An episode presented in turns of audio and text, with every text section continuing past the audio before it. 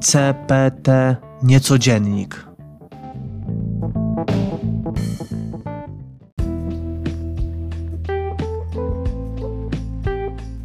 CPT Niecodziennik, czyli czas przeszły, teraźniejszy Niecodziennik, to seria audycji w podcaście Czas przeszły, teraźniejszy, w której będę omawiał bieżące sprawy polityczne, społeczne, technologiczne z punktu widzenia konserwatyzmu, czyli w odniesieniu do tradycji dawnych czasów.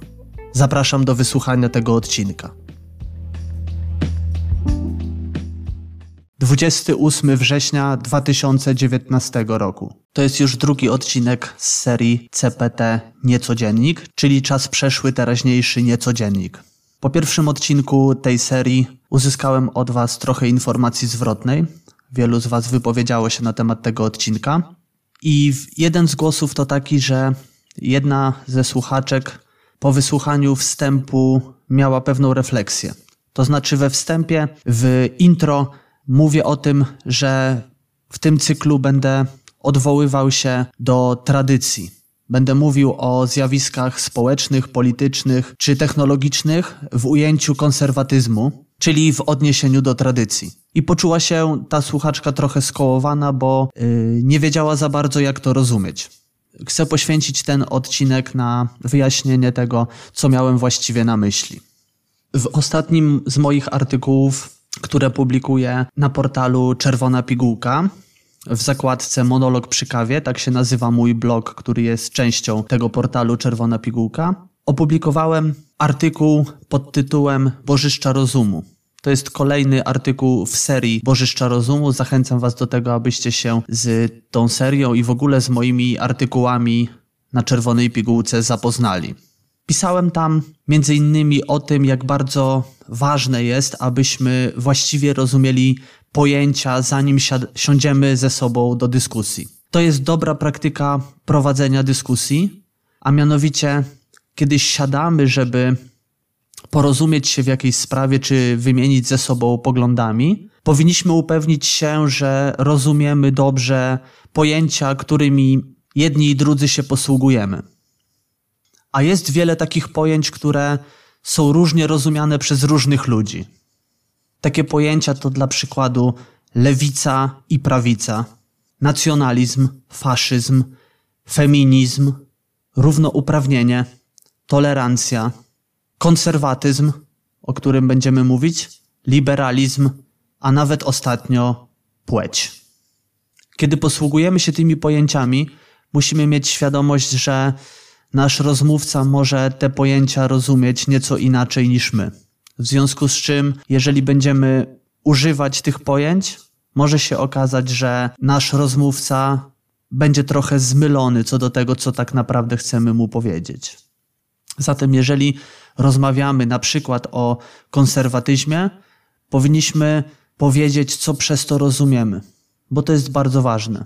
Będziemy używać tego pojęcia, a druga osoba rozumie je in, zupełnie inaczej niż my, w związku z czym dojdzie między nami już na tym polu do nieporozumień, a wiemy, że w trudnych rozmowach nie możemy sobie na to pozwolić, żeby w drobnych sprawach nie rozumieć się nawzajem.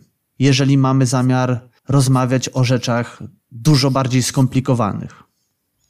I tak jak powiedziałem w intro, mówię o tym, że będę omawiał sprawy społeczne, polityczne, w odniesieniu do konserwatyzmu. I teraz, co ja rozumiem przez konserwatyzm? Jeszcze będąc na studiach i pisząc już e, pewne prace o charakterze naukowym, bo z wykształcenia jestem chemikiem środków biologicznie czynnych, chciałem, żeby pisać te artykuły czy jakieś moje wnioski w sposób poprawny. W związku z tym kupiłem sobie taki mały słownik synonimów i antonimów który czasami biorę ze sobą, żeby sobie poczytać określone hasła. To jest też dobry trening jakby komunikowania się, wyrażania swoich myśli. Synonimy i antonimy jako para przeciwieństw pozwalają nam pewne rzeczy lepiej rozumieć, zastanawiać się nad znaczeniami słów i kiedy robimy sobie taki trening, zastanawiamy się nad znaczeniami słów, wtedy stajemy się lepszymi mówcami czy y, lepszymi pisarzami. po prostu operujemy słowem lepiej, ponieważ ćwiczymy. I teraz siadając do tego e, podcastu, do tego odcinka podcastu, wziąłem sobie właśnie ten słownik synonimów i antonimów autorstwa pani Beaty Gajewskiej i pani Marty Pawlus, wydanego przez wydawnictwo Park z Bielsko-Białej. I na stronie 253 mojego wydania mamy hasło konserwatyzm. I ten słownik jest tak zrobiony, że po lewej stronie znajdują się synonimy do tego hasła, a po prawej stronie antonimy. Czyli po lewej mamy wyrazy bliskoznaczne, a po prawej antonimy, czyli wyrazy o przeciwstawnym znaczeniu.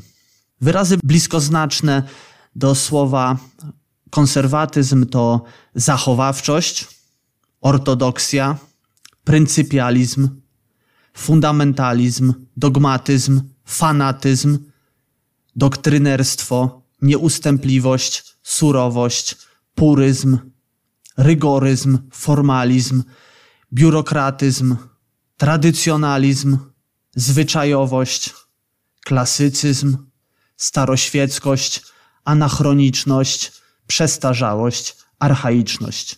Wybrałem takie przykłady spośród wielu innych, które się znajdują pod tym hasłem. A teraz mamy antonimy: liberalizm, pobłażliwość, zrozumienie, tolerancyjność, łagodność, ustępliwość, nowoczesność, awangardowość, ekstrawagancja, ekscentryczność, postępowość. I teraz musimy wiedzieć, że to są zarówno konserwatyzm, jak i liberalizm, czyli takie podstawowe przeciwieństwo konserwatyzmu, są pojęciami bardzo pojemnymi. W zależności od kontekstu, w jakim ich używamy, mogą oznaczać co innego. I często, zwłaszcza w dzisiejszych czasach, mamy do czynienia z wyrywaniem haseł z kontekstu albo poszerzaniem znaczenia danego hasła i przenoszeniem tego znaczenia na inne konteksty i z biegiem czasu nie wiadomo już, co dane hasło dla kogo oznacza. I dlatego bardzo jeszcze raz podkreślam, aby ustalać wspólne zrozumienie tych haseł, bo od tego powinno się zaczynać właściwie każdą dyskusję. Kiedy rozmawiam z ludźmi na temat konserwatyzmu, to zauważam, że przede wszystkim konserwatyzm kojarzy się im z takimi słowami, które wymieniłem ze słownika, takimi słowami jak staroświeckość, archaiczność, przestarzałość, tradycjonalizm, a nawet bardzo często dogmatyzm, fanatyzm, fundamentalizm, ortodoksja. Tak mniej więcej rozumie się konserwatyzm. Konserwatyści to w takim potocznym rozumieniu ludzie, którzy chcieliby żyć w dawnych czasach i zachowują się tak, jakby żyli w dawnych czasach. Są to ludzie, którzy chcieliby zwrócić, wrócić do starych tradycji, starych zwyczajów, obyczajów. Chcieliby żyć tak jak ludzie, powiedzmy, 200 lat temu. Tak się kojarzy konserwatystów. Ja bardzo wiele lat temu również w ten sposób kojarzyłem konserwatyzm. Natomiast liberalizm kojarzy się z tolerancją, postępem, nowoczesnością, pobłażliwością, zrozumieniem dla innego człowieka. Czyli mamy po jednej stronie ludzi, którzy chcieliby żyć po staremu, a po, z drugiej strony mamy ludzi, którzy chcieliby żyć po nowemu. I troszeczkę jest w tym prawdy, a troszeczkę nie. Konserwatysta to rzeczywiście jest człowiek, który broni starego porządku społecznego i politycznego. Jest zwolennikiem obrony takich wartości jak religia, naród, rodzina, hierarchia, autorytet, porządek. Ale czy konserwatysta to jest osoba, która chciałaby wrócić do dawnych zwyczajów? Na pewno są tacy konserwatyści. Są na przykład Amisze. Na pewno każdy z Was o nich słyszał, wiecie o nich mniej lub więcej. To jest taka grupa religijna, która zrodziła się właściwie to są imigranci z Europy do Stanów Zjednoczonych. I są to takie zamknięte enklawy, i oni żyją rzeczywiście po staremu. Oni nie używają nowych technologii, żyją z uprawy ziemi, z ciężkiej pracy, trzymają się z dala od społeczeństwa. Jeśli chodzi o związki damsko-męskie, to trzymają się zasad bardzo rygorystycznych, zasad sprzed 200 może lat. I ciągle w ten sam sposób żyją, i oni właśnie tak rozumieją konserwatyzm jako zachowanie tego, co było, i ani kroku dalej. Nie wiem, czy oprócz nich jest wielu ludzi, którzy chcieliby w ten sposób żyć i postępować. Konserwatyzm jest, przynajmniej ja go tak rozumiem, czymś troszeczkę innym. Słowo konserwatyzm pochodzi od łacińskiego słowa conservare, które oznacza zachowywać. Mamy na przykład słowo konserwa. Czym jest konserwa? Konserwa to jest produkt spożywczy zamknięty w taki sposób, żeby przedłużyć jego datę ważności. Czyli mamy świadomość, że to, co znajduje się wewnątrz konserwy, będzie ulegało zepsuciu, ale dużo, dużo wolniej niż gdyby nie znajdowało się w tej konserwie. I to jest właśnie konserwatyzm taki, jak ja go rozumiem. A mianowicie rozumiem konserwatyzm w taki sposób, że jest to prąd myślowy, czy pewien nurt, który ma przeciwdziałać rewolucyjnym zmianom w społeczeństwie. Bo liberalizm chciałby rewolucji, chciałby nagłej zmiany, chciałby zniszczyć stary porządek. Najlepiej natychmiast. Mieliśmy wiele takich przykładów w historii gdzie pojawili się ludzie, którzy byli tak niezadowoleni z tego, co dzieje się w ich społeczeństwie, że wywoływali właśnie rewolucję, często bardzo krwawą. A jak wiemy, rewolucja zjada swoje własne dzieci. Konserwatysta to wie. Konserwatysta wie, że jeżeli będziemy rewolucyjnie wprowadzać zmiany, to to się odbije czkawką dla całego społeczeństwa, a także dla samych rewolucjonistów. I mamy długą historię rewolucji i widzimy, jak te rewolucje się kończyły, a mimo to nie wyciągamy wniosków z historii. A właśnie przy okazji historii powinniśmy się uczyć po to, żeby lepiej żyć w teraźniejszości. O tym też mówimy w podcaście Czas przeszły, teraźniejszy. Że po, poznajemy historię po to, żeby wyciągać z niej wnioski na dzisiaj, i na przyszłość, ale przede wszystkim na dzisiaj, bo dzisiaj jest ten czas, kiedy możemy cokolwiek zmienić, kiedy możemy się czegokolwiek nauczyć. To dzisiaj będzie wpływało na naszą przyszłość. A więc wyciągamy wnioski z historii po to, żeby żyć dzisiaj lepiej i żeby zapewnić sobie w ten sposób lepszą przyszłość. Konserwatysta, czyli człowiek taki jak ja, to nie jest ktoś, kto chciałby wrócić do zwyczajów dawnych czasów jakiś czas temu na swoim profilu na Instagramie, zapraszam Was do odwiedzania go, Lord of the Scrolls. Macie nazwę tego profilu w opisie tego odcinka.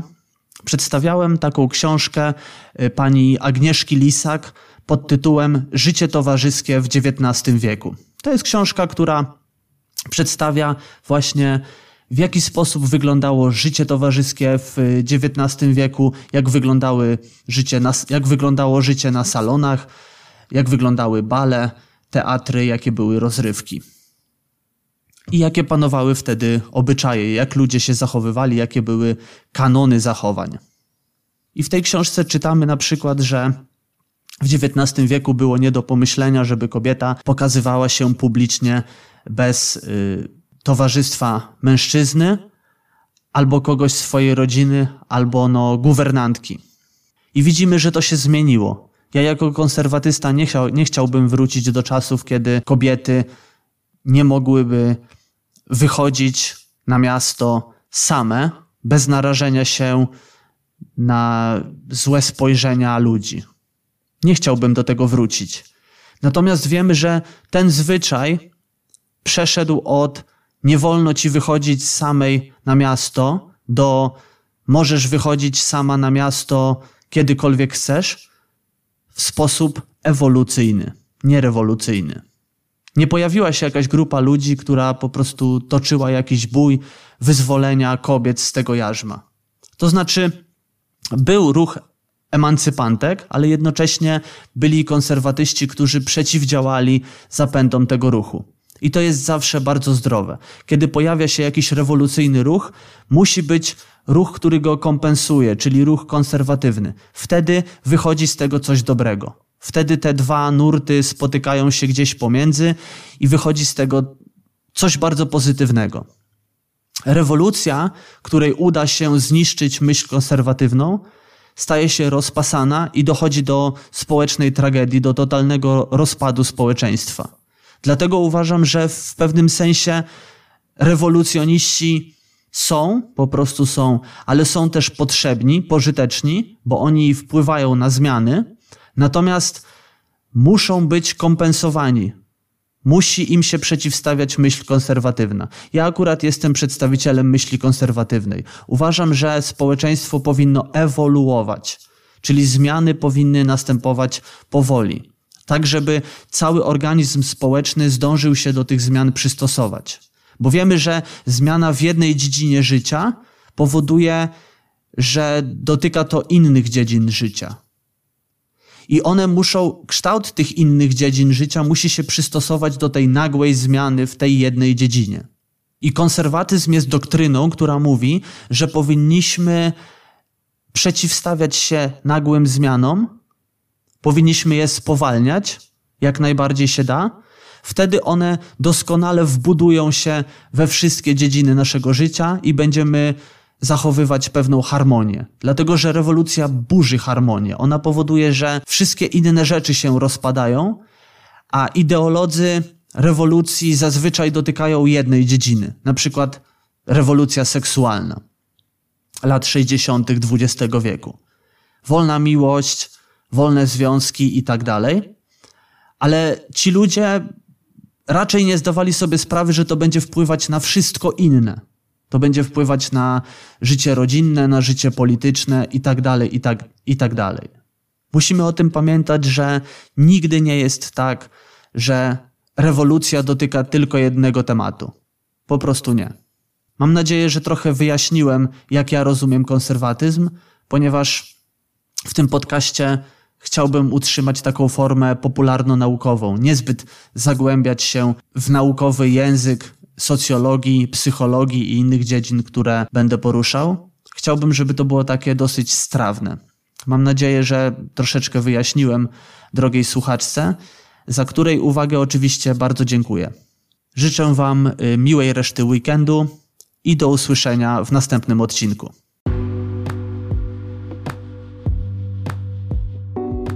Bardzo dziękuję Wam za informację zwrotną dotyczącą tego podcastu. Jestem wdzięczny za wszelkie uwagi, które do mnie kierujecie i chcę powiedzieć, że te uwagi są bardzo potrzebne i bardzo pomagają mi rozwijać się w tym, co robię.